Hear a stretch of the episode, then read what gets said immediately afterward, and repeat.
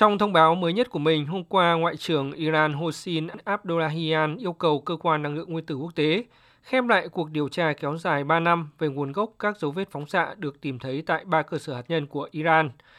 Theo ông Abdullahian, Iran không muốn để những cáo buộc vô căn cứ của Cơ quan Năng lượng Nguyên tử Quốc tế tồn tại để các bên lợi dụng cái cớ này làm lý do trừng phạt Tehran.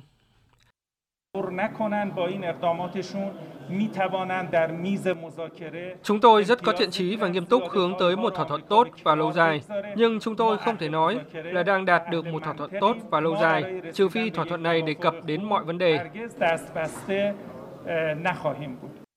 Trước đó, hôm 16 tháng 8, Iran thông báo gửi văn bản phản hồi dự thảo cuối cùng của EU. Mặc dù được cho là đã từ bỏ yêu cầu Mỹ không đưa lực lượng vệ binh cách mạng Hồi giáo Iran vào danh sách tổ chức khủng bố,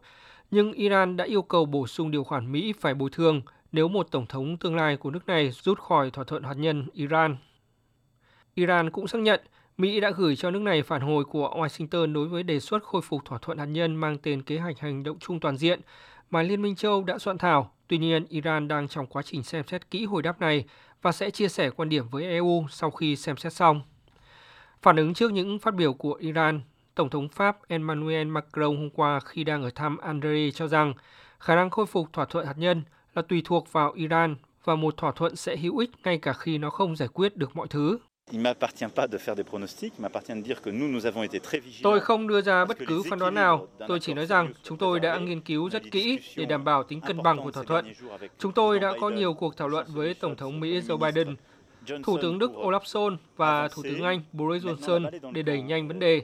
Quả bóng giờ đang ở phía Iran. Tôi cho rằng thỏa thuận đã được hoàn tất về các điều khoản là vô cùng hữu ích và tốt hơn là không có thỏa thuận nào. Với những diễn biến hiện tại, các nhà phân tích nhận định dường như phía Iran đang chờ đợi kết quả bầu cử quốc hội giữa nhiệm kỳ của Mỹ dự kiến vào tháng 11 tới. Kết quả thăm dò dư luận cho thấy Việc Đảng Cộng Hòa có khả năng thắng thế bao gồm cả cuộc bầu cử tổng thống vào năm 2024 sẽ làm giảm động lực thúc đẩy Iran đạt thỏa thuận với chính quyền của Mỹ hiện tại. Như vậy có thể thấy bất chấp bầu không khí lạc quan, nhưng cho đến thời điểm hiện tại, các cuộc đàm phán hạt nhân tại Viên vẫn đứng trước ngã ba của thành công hoặc thất bại.